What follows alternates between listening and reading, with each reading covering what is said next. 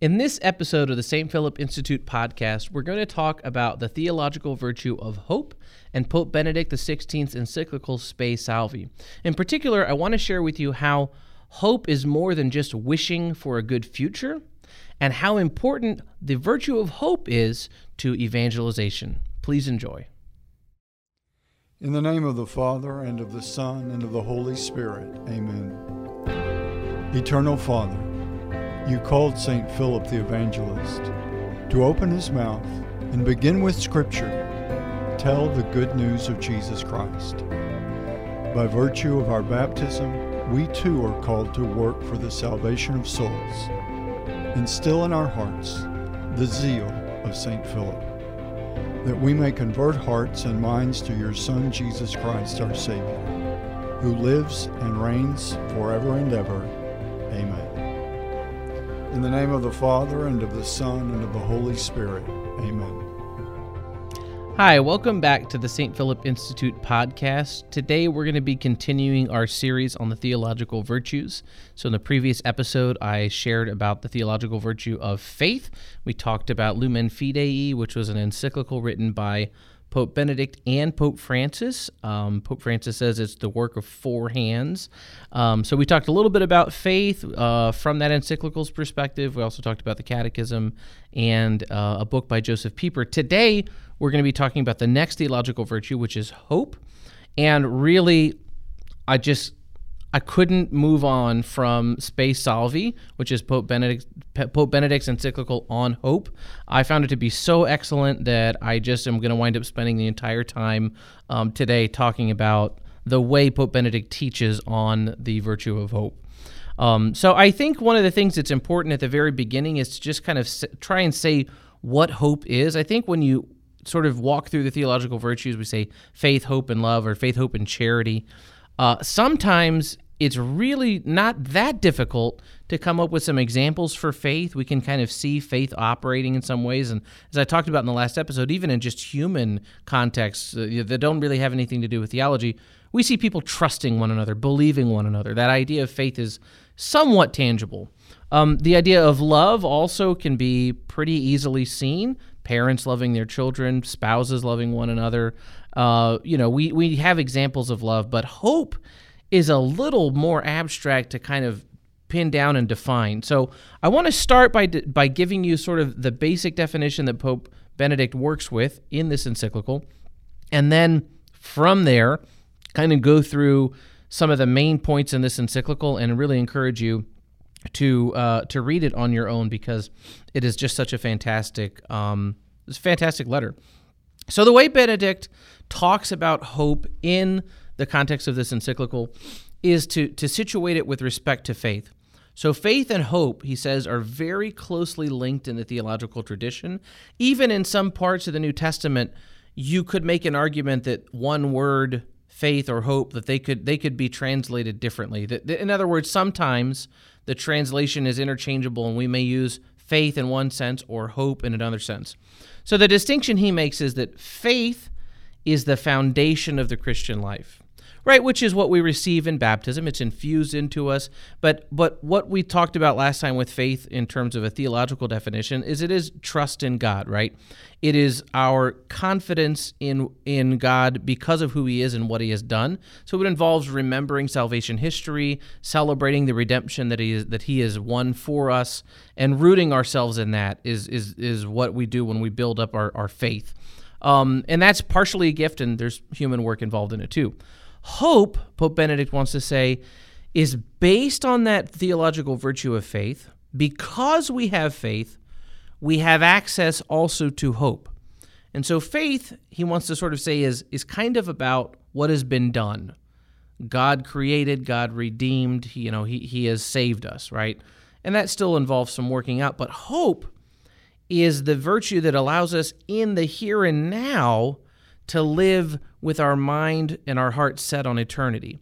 Um, and what you'll see throughout this discussion is Christian hope alone can make difficulties and suffering bearable because it's founded in the faith of Christ. Hope allows us to, it reshapes the way we live our present moment. in light of both the, the, the faith that we're rooted in, the things that came before us, salvation history, and our eternal destiny. So that's a basic way to think about hope. It is the virtue that allows us to suffer um, well, allows us to deal with our present because we have the, the gift of faith that it's built on and it orients us toward our, our future for God. That's a very theological definition. It's not like super precise and exact, but I think that if you listen to the rest of this episode, uh, please stay with me. There's plenty left. Uh, also, though, if you read Spe Salvi, you'll see that this is a really big deal. So I want to start um, now as we kind of work through the encyclical and what Benedict teaches us with a passage from um, St. Paul's letter to the Ephesians. So this is from uh, Ephesians chapter 2, verse 12. Actually, it's verse 11 that we start in. Therefore, remember that at one time you Gentiles in the flesh, called the uncircumcision by those called the circumcision, which is done in the flesh by human hands, were at that time without Christ, alienated from the community of Israel and strangers to the covenants of promise so, in the introduction to St. Paul's letter to the Ephesians, he's talking about the divisions between Christians and Gentiles, uh, or Jews and Gentiles, Christians and, and, and you know those who don't have the heritage of Israel. And he's saying that these two communities used to be separated, right? There was a wall of separation. And he talks about Christ breaking down that wall. And as he sets this up, as he's going to go on to his letter, he has this this really important line. It says, "You were at that time without Christ." Alienated from the community of Israel and strangers to the covenants of promise, without hope and without God in the world. But now in Christ Jesus, you who were once far off have become near by the blood of Christ. So Pope Benedict kind of situates his whole encyclical with referring to the idea that Paul says prior to the coming of Christ, many were in the world without hope and without God. And he says to be without God is precisely to be without hope. Because if we do not have God, we really can't have hope.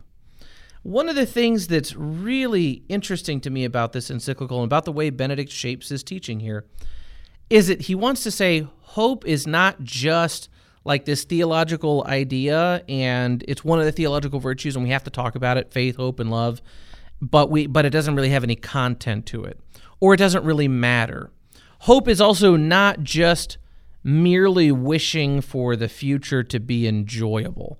You know, like the way when you're a kid, you might hope that when you're rich, you know, that when you're when you're older, you might be rich or famous or something like that you just kind of blindly hope you're not doing anything about it and and, and really you, you kind of know it's probably not going to happen.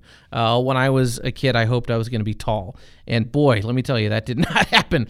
Um, pope benedict wants to say hope actually has a lot to contribute to the here and now and he says it's an explicitly christian idea and a uniquely christian idea he says historically, when when Christianity sort of came onto the scene, right uh, after Christ's death, after his resurrection, the church and the faith spread wildly.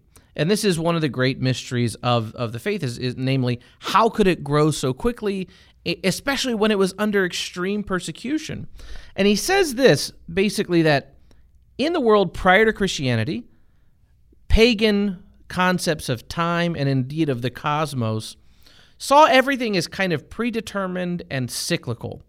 So basically, things just went around in a cycle of life and death.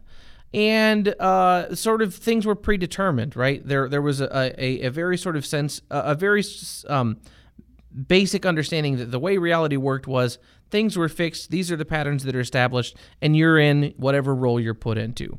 Now, of course, there's some small exceptions, but that was kind of the dominant view a cycle. And when things are just cyclical and predetermined, well, that basically makes life meaningless. It makes suffering particularly bitter and senseless.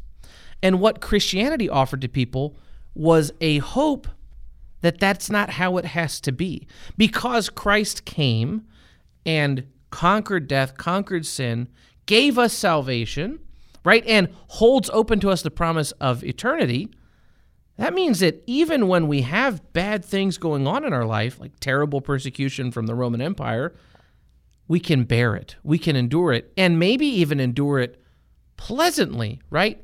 We can really, per, you know, endure any kind of trial or suffering when we know that that's not the end of the story. And so Pope Benedict says, you know, in a sense, when Christianity came onto the scene, it offered so many people in the world kind of an escape hatch from this cyclical view of time. And it provided this radically different way of understanding the world that not only, you know, um, made, that, that didn't necessarily make everybody's life instantly perfect. They weren't immediately happy, but it gave them a firm foundation in faith to have hope in a better eternity. And that was a transformational idea, and it explains in part the growth of the church. Now, what happens is eventually, and, and Pope Benedict sort of puts it this way, is that basically people got used to it. So in the early period of the church, it spread even under extreme persecution because it was such an exciting and challenging and new idea and just nobody could could think of the world the same way once they heard the kerygma right this message of, of, of the proclamation of the gospel gave them a new hope and i did say a new hope and i know you're thinking star wars but i don't have time to do that today so it gave people a new way of seeing the world but eventually you know that new vision kind of wore out and it becomes taken for granted and this is like a sweeping summary of the, the history of the world. But what what Benedict kind of notes is that Christian hope was this brand new thing. It radically changed the world, and Christianity spread over the European continent. And then people kind of got used to it. Middle Ages creep in, and sort of it's still there, but it's not really you know this this life changing force in the way that it was in the beginning of the church. And then he says something interesting happens with the Enlightenment new technological developments, um, new scientific understandings of the world begin to really pick up steam. So, new ideas begin to shape the world, um, and it gives people this this idea that well, okay, we used to have hope in a theological context, in a theological sense, but you know, there's still suffering. Um, and that hasn't ushered in a new paradise for everybody. You want to have that hope, go ahead and have it. Hope became an individualized sort of thing in that theological way. And the word hope or the idea of hope kind of took on a different secular meaning. And it became a, a hope more or less in technology, in science, in secular knowledge because it was new, the same way Christian hope was new in the beginning of the church. All of the scientific discoveries and, and the progress, the real progress that was being made, kind of fed people's imagination anew. Like, oh, this is where we can put our hope in effort and work and, and rationality and freedom. Um, you know, as political freedoms were starting to change, that man, that's where that's where people should really kind of be invested. So it began to reshape our expectation or our view of hope as being centered around technology, grounded in this world. And then it also, as I said, relegated the theological idea of hope and eternity to this private thing that kind of gets shoveled off over to the side. Like, just stay out of the public sphere. We don't have any room for that kind of hope anymore. Now, what Benedict notes, and again, talk about sweeping view of history.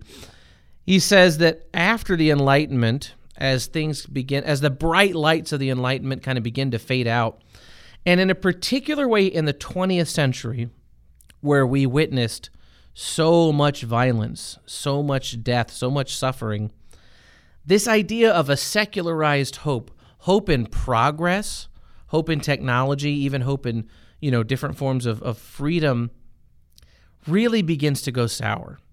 Uh, people begin to despair again because what they thought could leave them free and give them hope and happiness just unleashed new instruments of death.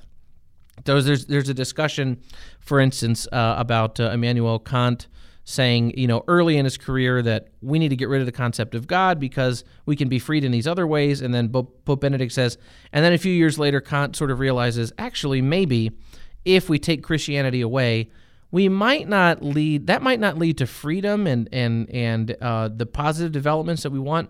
It might lead instead to the Antichrist.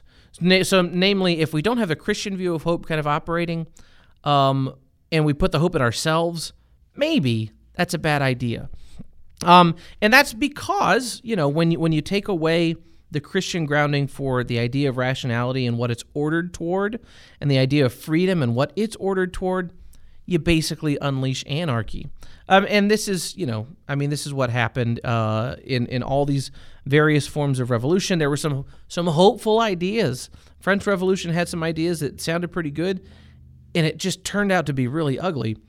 And it didn't necessarily get better after that. So we get into the 20th century, and what Pope Benedict is trying to say is he's writing this encyclical is that we need to re-champion the Christian understanding of hope in an era that needs something to hope in. Because we spent too much time hoping in science, progress, technology, those sorts of things even politics. He talks about Marxism. Really, really stunning line in here. He, he basically notes that the Marxist view of freedom, political freedom, economic freedom, wasn't the problem with that wasn't that uh, it was asking too much, but rather it was too narrow of a view of what freedom should be. Because freedom should be from sin and from death and not merely from these political structures. It's really, really great uh, encyclical. Um, again, can't recommend it enough. So, so Pope Benedict basically situates hope as something that once changed the world. People got used to it. People misplaced their hope in technology, science, progress, that sort of thing. And now we need it again. And so, as Christians, it's our job to go out and tell people about the hope that we have. So, hope is, again, founded on our faith in Jesus Christ. It's distinct from our faith. Our faith in Jesus Christ is our belief in Him and our trust in Him, right? in what he did, what he wrought for us in uh, his life, death, and resurrection, and what he offers us. Hope is not just about the future, but it's more about right now. He says hope should not be merely informative. So, learning ideas about hope is like okay. So at best, listening to this podcast could be okay for you. And I, I hate to tell you that, but that's uh, that's Pope Benedict speaking. What really needs to be the thing that we focus on when we talk about hope is not just information, but transformation. Hope, he says, should be transformative and performative. It should change the way that we exist, and we should be able to see that in the way that we live. And you know, following the line of thought here of of transforming and changing the way we live, it should give others a witness to the fact that there's something different about the way we live our lives and serve as a form of evangelization. And there's a little bit more that I want to say here. It's it's that the the clarity with which Benedict teaches on this topic when you want to know how you can survive all of the difficulties and frustrations of your life, an authentic Christian hope is what gives you that power. It was what gives you that capacity. And it is a gift that has to be given to you, but it also has to be nurtured. As you nurture your faith, as you develop a stronger faith in Christ, you will be able to have more hope in the face of the difficulties and sufferings that you endure. He says this, which is, I think is a great, very succinct summary. Only when the future is certain as a positive reality, because of our faith in Christ, because of you know ordering our life, living a life of sacramental grace, uh, and and maintaining that state of grace. Only when the future is certain as a positive reality does it become possible to live the present as well. And I would really encourage you, you know, if, if you're ever in a discussion with somebody, and I don't know who has these kinds of discussions, but if you, have, you know, or uh, the person that has these killer conversations with your coworkers, and someone's, uh, you know, talking about hope, like, oh, Christians just hope, like they're just like dreaming about something in the future. No, no, no. It's it's not just about what we hope might happen someday in the future. Hope grounds us to live right now. And we see this really, really clearly in the lives of the saints. And Benedict used, I love this phrase, uses the phrase, he calls the saints witnesses to hope. A saint is a witness to hope because they show us, in their transformative and performative way of living their life, that there is something different grounding them. There is something different allowing them to live joyfully, even sometimes in spite of extreme suffering. So he talks about uh, uh, Blessed Josephine Bakhita. I think she might be a saint at this point. Um, she was she was blessed when he wrote the encyclical. Who was you know sold into slavery and was whipped and beaten severely for decades of her life, and eventually was uh, was sold to someone who allowed her to you know convert to Christianity. She became a nun. Uh, and she had borne tremendous suffering, but for so many years in her life, the suffering seemed as though it was inescapable, as though it was going to happen again, and that there was just nothing, like nothing could change it. Nothing could make it bearable.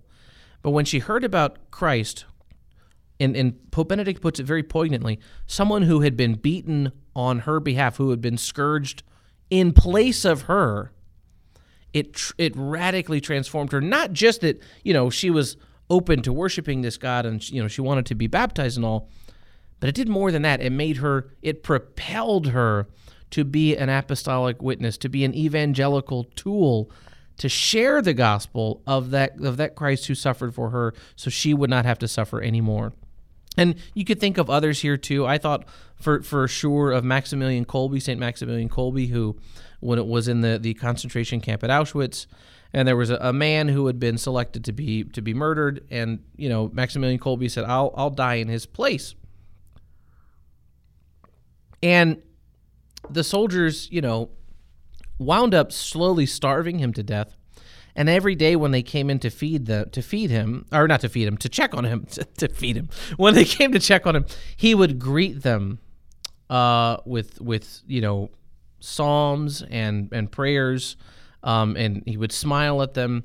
He was joyful as he was slowly being starved to death. To even have the capacity to say, I'll die in place of someone else takes an awful lot of hope. But then to slowly fade away and still be joyfully greeting the people killing you takes a supernatural gift. And that's what hope is. John Paul II, I mean, George Weigel's biography, volume one, you know, Witness to Hope, is a great, another great example. He saw, he witnessed so much suffering, so much devastation, so much, you know, damage to the dignity of the human person, and yet did not lose his spirit of hope.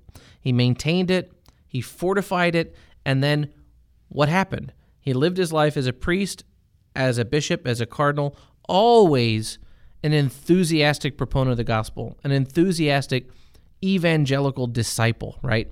And that's what all of us as Christians are called to is to to precisely to utilize that hope that, that we have been given and treat it as a summons to share what we have received so that others can have it too. Now, um, one of the, the, the interesting sections of this encyclical uh, that I re- that I really enjoyed also is this notion of uh, Pope Benedict says one of the reasons why secular, you know, or or, or not re- people who aren't as religious, kind of like a little skittish about hope, is because it tends to assume that okay, yeah, hope means that we want our future to be good. Um, we want good things to happen and not bad things. And what's like the the foundational thing that most people think is a bad thing that they'd like to avoid? At the very root, it's death, right? People don't want to die. People don't want to see their loved ones die. They like them to be alive. But they also have a hard time imagining okay, I don't want them to die, but I don't want them to just live forever like on earth. Like, I don't want them to be 115. They can barely walk. Maybe they can't see and they can't hardly taste anything. You know, what's the point of that? But I don't want them to die either. So he kind of talks about this way in which today secular contemporaries don't want people to die generally, right? They, or at least they don't want themselves to die, but they also they don't want to live forever because they have no no sense of like what a Christian means by eternal life. So if we say to, you know, someone who's suffering or whatever that like we hold out the gift of eternal life, like well, if eternal life is just eternal is just to keep suffering the way I am now, um, you know, no thanks. I'm not really interested in that. Or to think about it another way, we want to offer you the gift of eternal life. Like, well, but life mostly sucks. You got to go to work, you have to pay your bills, you have to pay your taxes, you don't get to sleep hardly. And then once in a while, maybe you have a great party and and you know, some people come over and it's and it's a good day. But that that's this extreme exception and Pope Benedict is trying to say is is trying to, to, to share with us that Christ came for us to have life and live it to the full, right? To give us eternal life was not to give us eternal doldrums and of just you know daily uh, misgivings and, and and frustrations and anxieties. So he says that one of the reasons why when we try and share the vision of hope with people, they might not be so you know inclined to listen to it is because they don't have an idea of what an eternal happiness could even look like. Because they don't know what any happiness really even looks like. And i thought that was such a profound point. Um, and he says that eternal life for most people, they think of it as a succession of days, a, a sort of uh, mindless continuation of what their normal day, normal life looks like. And for most people, you know, that's not very fun. Maybe there's a few people in the world just day to day, day in, day out, they're just having a great time. But most people live in the real world, and, and that's not their experience. Benedict, of course, says, yeah, that's not that's not what Christian hope of eternal life looks like at all. The Christian vision of eternal life is nothing like an ordinary daily transitory experience of some boring stuff, some annoying things, some things that are like just bad, and then occasionally a nice moment here or there. So he describes it this way, and I love this. He says, Eternal life should be understood as a supreme moment of satisfaction in which totality embraces us and we embrace totality. I'll say that again. Eternal life should be understood as a supreme moment of satisfaction in which totality embraces us and we embrace totality. And I think probably most people listening can find in their memory one of these kinds of moments, one of these kinds of experiences that they had, where there was just this supreme satisfaction. And it's a moment, right? It's not something that really can endure. Supreme satisfaction for us is, is very difficult for that to endure. Uh, it, it, that's why we call it a moment, right? But Pope Benedict wants to say eternity is just that extended, right? Eternal life is supreme satisfaction that just perdures. So think of, for instance, you know, the first moment that you saw your spouse, or or when you proposed to your to your wife, or you know, the moment you first held your child, or you know, I don't know, the moment your team won the World Series or won the Super Bowl or something like that, and you have this just just this exhilaration that lasts just momentarily, or maybe it maybe it hangs around. You have a foggy sort of you know recollection of a couple of days where everything was just really great. Pope Benedict says we should think about those moments as what what we're trying to capture by the idea of eternal life. And, and I think this is really helpful because even just the idea of what happiness is has been lost for a lot of people. We don't have an understanding of what authentic happiness is. So to say, "Oh, the Christian life can can give you, you know, true happiness," like, well, what what is that? Happiness is, you know, that's not a real thing but in fact it is. And Pope Benedict tries to encourage us in this encyclical to in this encyclical to sort of be proponents of a gospel of an evangelical sort of character that shares with people the possibility of this hope.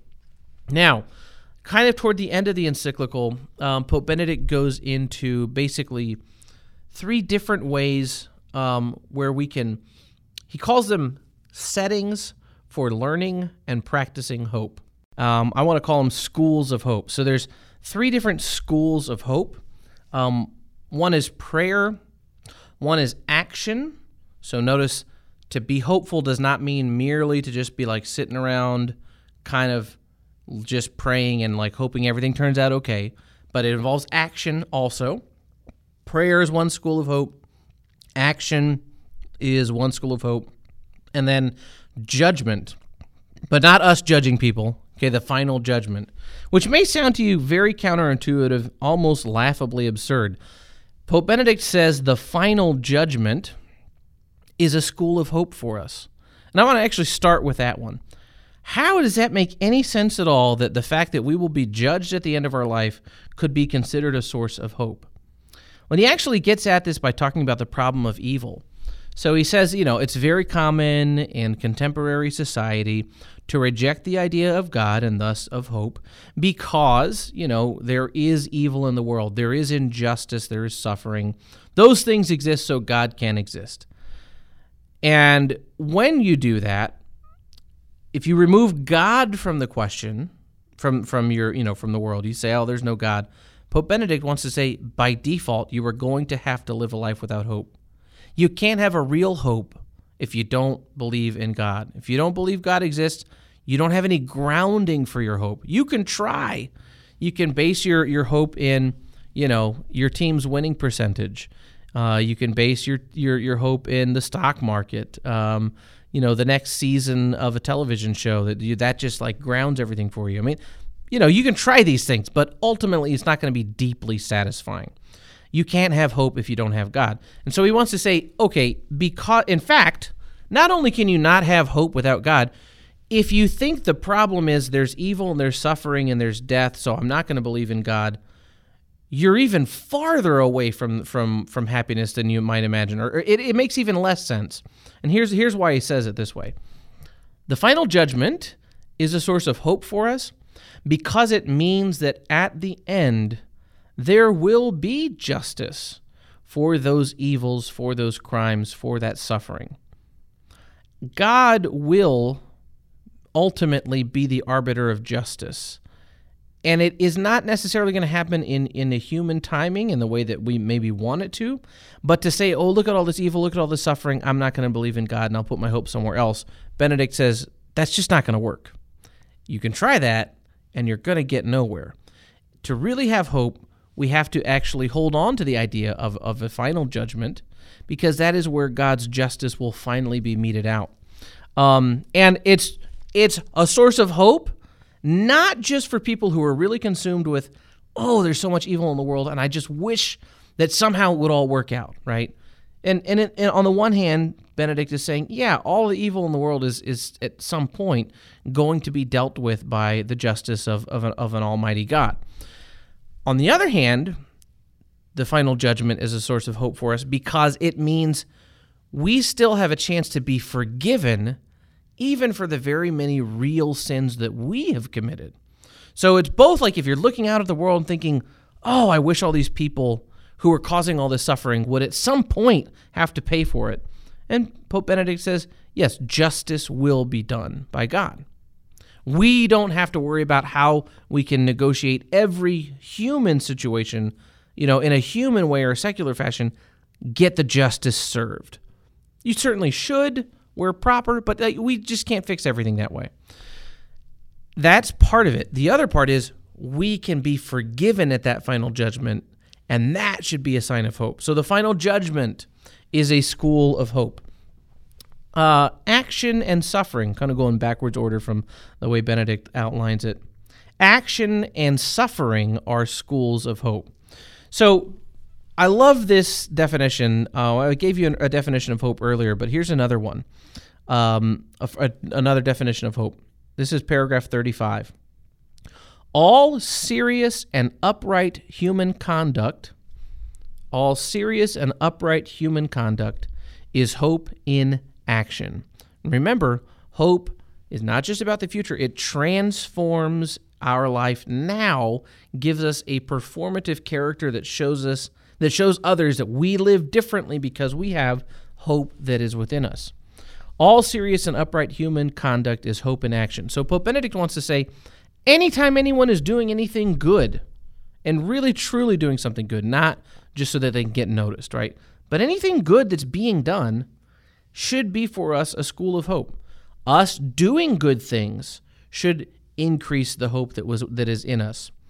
And this is particularly true not just of things that people see and they know, but even of suffering he has some very very powerful lines here um, in when he talks about suffering in this in this final section of the encyclical, and he calls suffering sort of the measure of the humanity of society. So, how much a given society can suffer meaningfully, suffer well, and not just try and get away from the suffering. So, if a society can suffer well, it is a mark of the humanity of that society.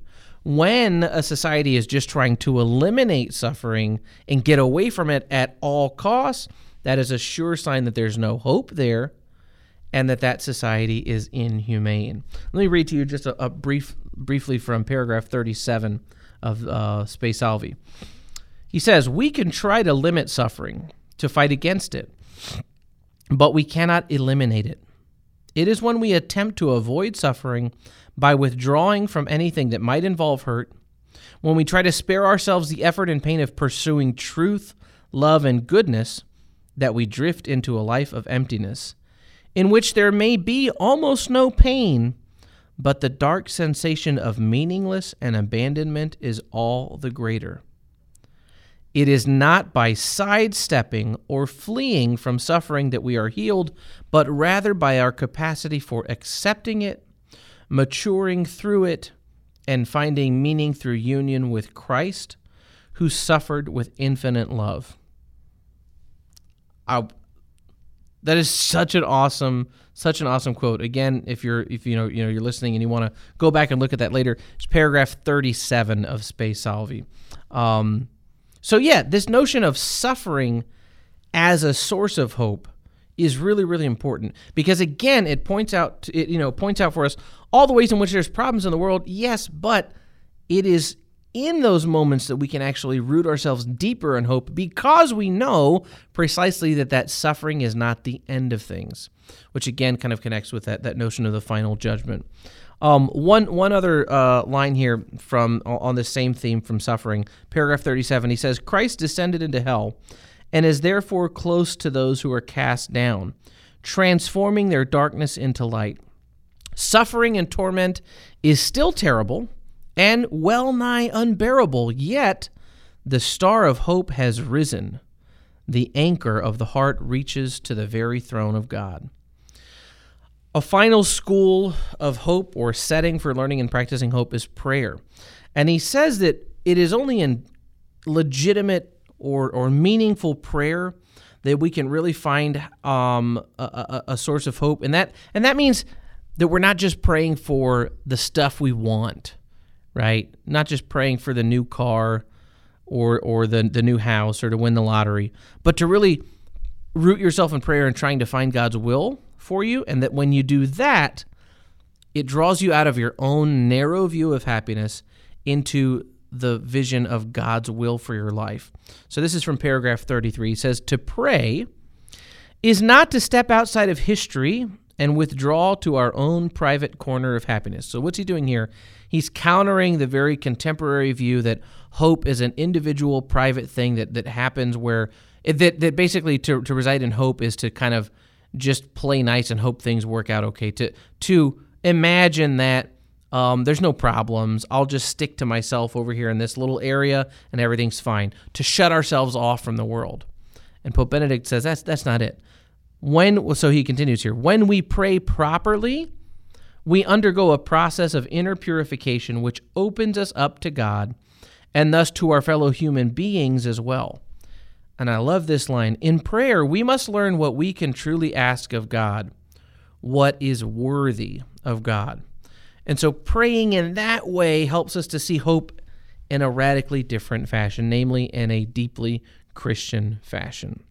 So, there's a lot more, believe it or not, there is a lot more in this encyclical, which is actually not that long. If you print it out, like I did, I printed the PDF, it's 31, 33 pages, something like that. Not terribly long, but it is terribly rich. So, um, just to kind of close here, one of the things that I, I hope sticks with you really, really strongly is that the idea of hope is not merely just kind of dreaming and fantasizing about how great your life can turn out uh, it's not just about the future and how things may turn out. It's actually about the faith that we have in Christ, the redemption he has won for us. That gives us the hope to endure now in light of where our eternal destiny is. And so it is it is not removed it is not removing yourself from the world. It is not wishful thinking. It's actually deeply grounding ourselves in the mystery of Christ and the mystery of his passion, death, and resurrection, what that means for us personally and what it means for the world, for the, for the greater community. Hope is a virtue that can change everybody, that can be a transforming power in society, and it's not supposed to be something that you just personally hold on to.